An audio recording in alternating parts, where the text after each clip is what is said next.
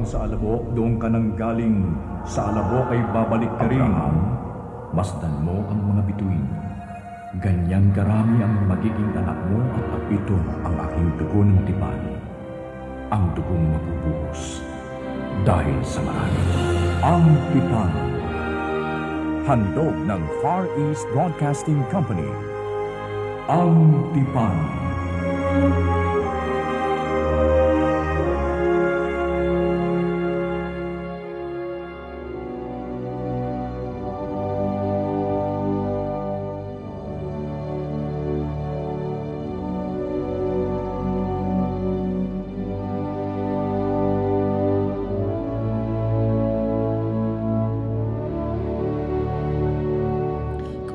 kayo? Ang ating dula ngayon ay hango sa banal na Biblia sa aklat ni Lucas, Kabanata 4, talatang 14 at nagpapatuloy hanggang sa Kabanata 5, talatang 11. Nilalahad ng mga talatang ito ang pagsisimula ng misyon ni Jesus dito sa lupa. Ito ang pagpapatuloy ng kasaysayan ng buhay ni Kristo mula sa mga taong tunay na nakakakilala sa Kanya. Ang tagapagsalaysay natin sa araw na ito ay si Santiago, ang nakababatang kapatid sa ina ni Jesus.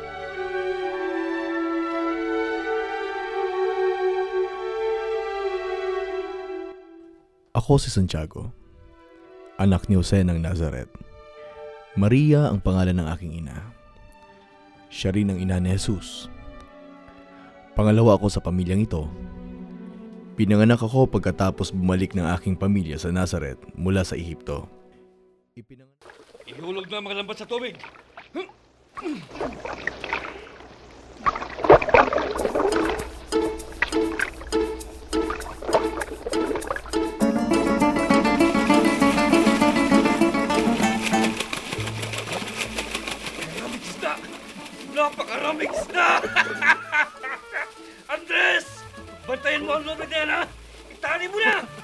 Pedro!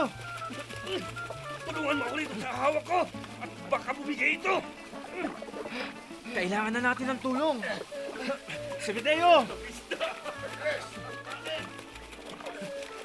Kailangan namin dito ang tulong mo at ng mga anak mo. Ah, oo, Andres. Sige, pupunta na ako yan. Sandali lang.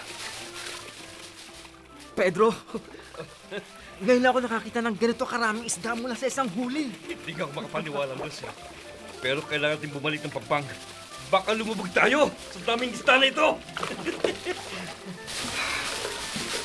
Kahit man ako, hindi ko pa nasubukang mangisda na mangharin. Hindi talaga makapaniwala si Pedro.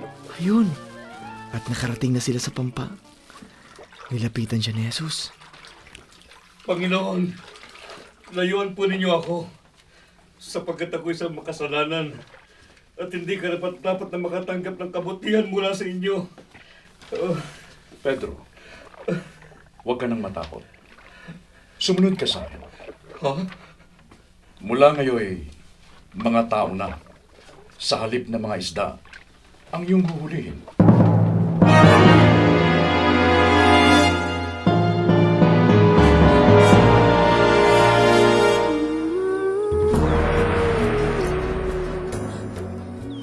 Mahaba ng panahon ng inilagi ko dito sa Kapernaum. Nag-iisip na rin marahil ngayon si ina. Kung ano ang kahantungan ko sa pagsubaybay ko sa anak niyang si Jesus. Babalik na ako sa Nazaret. Ngunit nakakintal sa aking puso ang lahat ng mga nasaksihan kong ginawa ng kapatid kong si Jesus. Sa sinagoga at sa iba pang dako ng pok na ito. Siya na nga ba talaga ang Mesiyas? Ngunit hindi ko maikaila ang mga himalang ginawa niya. Nararamdaman ko rin na palapit ako sa Diyos dahil sa mga simple niyang pangaral. Ngunit hitik sa kaalaman. Naguguluhan talaga ako. Kumusta ka, Santiago? Jesus, Pagpalain ka ng Diyos, aking kapatid. Ginulat mo ako. Ipagpamanin mo. Natutuwa ako at nagkita tayong muli, Santiago. Pa- paano mo nalaman ako'y narito? Ilang araw na kitang nakikita sa gitna ng mga tao na nakasunod sa akin. Nakita mo pala ako? Akala ko, hindi mo ako namumukhaan. Mahal kong kapatid, nababasa ko sa iyong mga mata. Hindi yun maitatago ng iyong pagbabalat kayo. Sa buong panahon na ito, alam mo malapit ako sa'yo. Kahit, kahit nung nandun ka pa sa sinagoga. Oo, Santiago. Kahit noong naroroon pa ako sa Nazareth at subukan akong patayin ni Hamon at ng kanyang mga kaibigan. Isa sa mga dahilan kung bakit ako umalis sa Nazareth ay sapagkat ayokong makitang namumblema kayo sa akin. Alam kong ayaw na ayaw mong nakakarinig ng mga panlalait sa ating pamilya. Kaya nagpasya ko na wag nang manatili pa roon. Disidido ka ba talagang ipagpatuloy ito? Ang pangangaral mo sa sinagoga? At ang iba mo pang ginagawa? Marami na ang naniniwalang isa kang propeta. Ang iba'y nagsasabing nagbalik daw si Elias sa katauhan mo. May iba pa akong naririnig na ikaw daw ang Mesiyas. Ikaw, Santiago, anong masasabi mo? Hindi ko alam. Naguguluhan ako. Kapatid kita. Sabay tayong lumaki. Ang pamilya natin ay katangi-tangi sa kahit anong paraan. Hindi ko alam kung ano ang dapat kong isipin. Patawarin Alam mo ako. kong mahirap tanggapin ang katotohanan. Pero balang araw, may intindihan mo rin ang lahat. Babalik ka na ba sa Nazareth? Oo. Babalik na ako bukas ng umaga. Santiago, hinintay ko ang sandali na makayanan mo na alagaan ang ating ina at mga kapatid na babae bago ko simulan ang aking misyon. Santiago, iparating mo sa kanila at sa mga kapatid nating lalaki ang aking pagmamahal. At ipinapangako ko, tatalaw ako kapag may oras ako.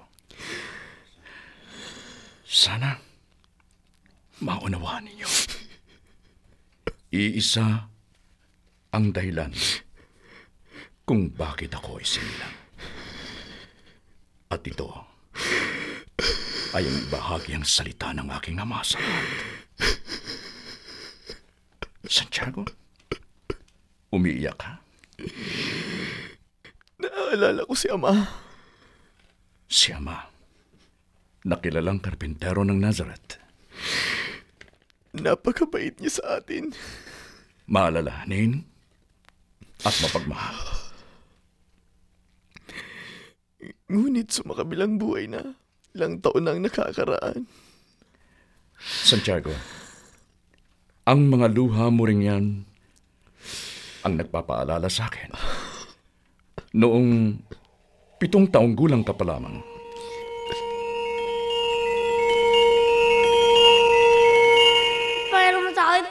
Jose. Ayoko nga.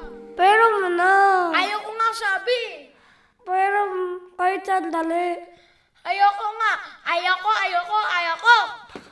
Takot-takot mo talaga.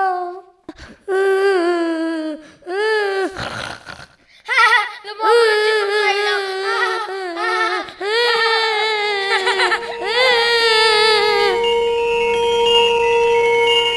sa sobrang palahaw mo ng iyak, hindi mo namamalayang lumobo na ang sipon mo sa ilong. Oo nga. Natatandaan mo pa pala yun. Oo. Hindi nga ba lumapit pa sa iyo ang kapatid nating si Simon? At pinisil-pisil pa ang iyong ilong? Pagkatapos kinarga naman kagad ako ng ating mapagmahal na ina. Lumalalim na ang gabi dito. dito na tayo magpalipas ng magdamag. Oo, kapatid ko.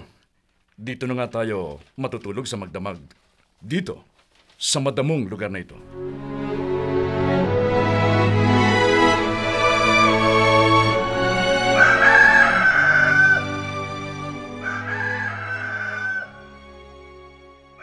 Ah.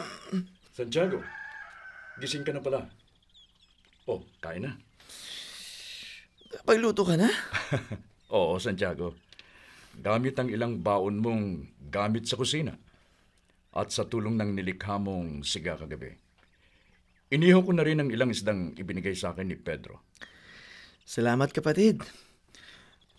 Santiago, pagkatapos mong kumain, mauna na ako sa'yo. Umalis. Alam mo bang sa sandaling ito, ramdam ko ang pagmamahal mo sa akin bilang kapatid? Darating ang oras na higit mong mauunawaan ang kahulugan ng pagmamahal, Santiago. Napakalalim na pangungusap.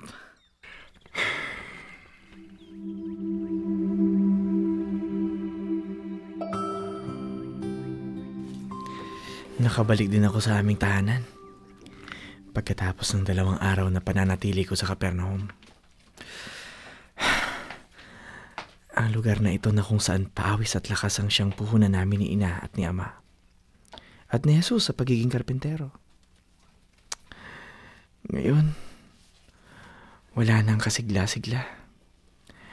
Patay na si Ama at wala na rin si Jesus, ang kapatid ko. Ngayon, sa akin bumagsak ang tungkulin sa pag-aalaga sa aking ina at mga nakababatang kapatid. Hindi ko makayang ibigay ang lahat ng pangailangan ng pamilya ko. Kung mag-isa ako magtatrabaho para sa aming lahat. Pumayag sana si ina na ibenta na lang ang aming tahanan. Pati na rin itong paggawaan ni Ama. Teka, iimbentaryuhin ko nga itong mga gamit na naiwan ni Ama. Ina, narito na ako. Mabuti naman at nakauwi ka na. Kanina pa kita hinihintay. Nakakain na ang mga kapatid mo pero sandali at iinitin ko ang hapunan mo. Pasensya na po kayo at hindi agad ako nakauwi. Nakita ko ang kahon na ito sa paggawaan ni Ama. May mga laman itong banal na kasulatan. Ha? Talaga? Marami ako natututunan mula sa mga talata ukol sa Mesiyas. Hindi pala isang ordinaryong karpentero si Ama. Edukado siyang tao. Malalim kung mag-isip. Organisado at malinaw ang pagkakaayos ng mga obserbasyon niya. Hinati niya sa tatlong hanay ang bawat papel. Ang unay, binigyan niya ng pamagat na mga propesiya ukol sa kapanganakan at paglaki ng Mesiyas. Ang pangalawa na may pinangalanan niyang mga nagkatotoong propesiya. At ang pangatlo'y nagtala ng petsa kung kailan niya ginawa ang mga talang yon. Unti-unti na ngayong nabuksan ang isip ko sa mga bagay na ayaw kong paniwalaan noon. Babasahin ko lang ang propesiya ni Isayas. Dahil dito, si Yahweh mismo ang magbibigay sa inyo ng palatandaan. Maglilihi ang isang dalaga at magsisilang ng isang sanggol na lalaki at tatawagin sa pangalang Emmanuel. Sa ilalim ng nagkatotoong propesiya, isinulat ng aking amang ganito. Ang aking mahal na si Maria ay isang birhen noon. Ngunit isinilang niya si Jesus. Ito ang Ang Tipan. Abangan bukas para sa pagtatapos ng tampok na kwentong hango mula sa kabanata. Sa ganito ring oras, dito lamang sa 702 DZAS FEBC Radio TV. Bawat araw, may matututunan mula sa liwanag ng Ang Tipan. Sa malayong nakaraan. Ito naman ang sinulat ng aking ama. Isinilang si Jesus sa Bethlehem dahil kabilang ang pamilya namin sa angkan ni Haring David. Itutuloy ko ang pagbabasa. Mula sa mga awit, nakasulat dito ang ganito. Luluhod ang mga hari sa harap niya at magbibigay sa kanya ng mga mamahalin at natatanging handog. Itinala naman ng aking ama ang ganito. Noong isang taong gulang si Jesus, sinundan ng ilang mga pantas sa silangan. Ang isang bituin tungo sa Bethlehem at binigyan nila ang sanggol ng mamahaling mga regalo. Nabanggit kaya ng mga propeta ang tungkol sa utos ng hari na ipapatay ang mga bata sa Bethlehem. Parang narinig ng mga propeta at ng aking amang iniisip ko. Eto, eto, ang propesiyang sinasabi ni Remias. Narinig sa Rama ang isang tinig, panaghoy at mapait na pagtangis, sapagkat ang mga anak niya'y patay na. Tinalari ito ng ama ko ang ganito. Napilitan kaming lumikas tungo sa Ehipto dahil gustong ipapatay ni Haring Herodes ang mga batang lalaking dalawang taong gulang pababa na nakatira sa Bethlehem noong panahon na iyon.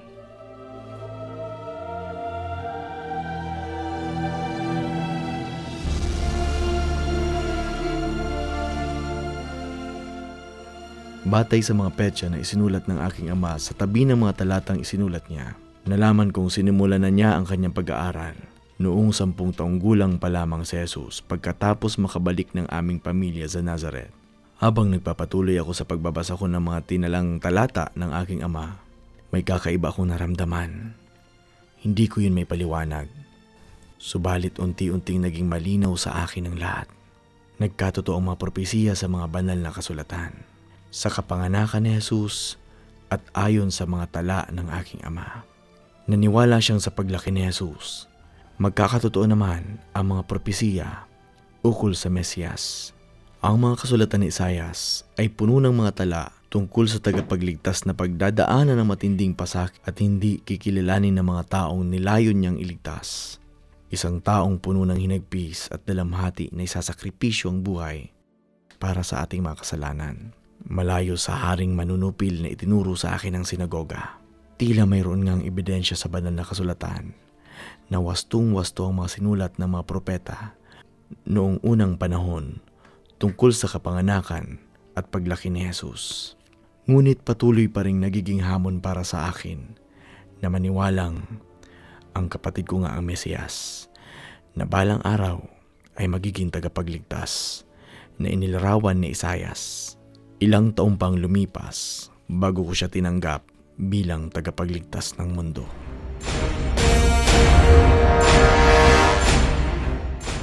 Ito ang tipan at nilapatan ng musika Jerry Peñalosa. Mapanlikhang tunog Bernie Bascao. Ako po, Jo Cabrera Alabastro, nagsasabing ugaliing makinig sa Ang Tipan dito sa 702 TZAS FEBC Radio TV.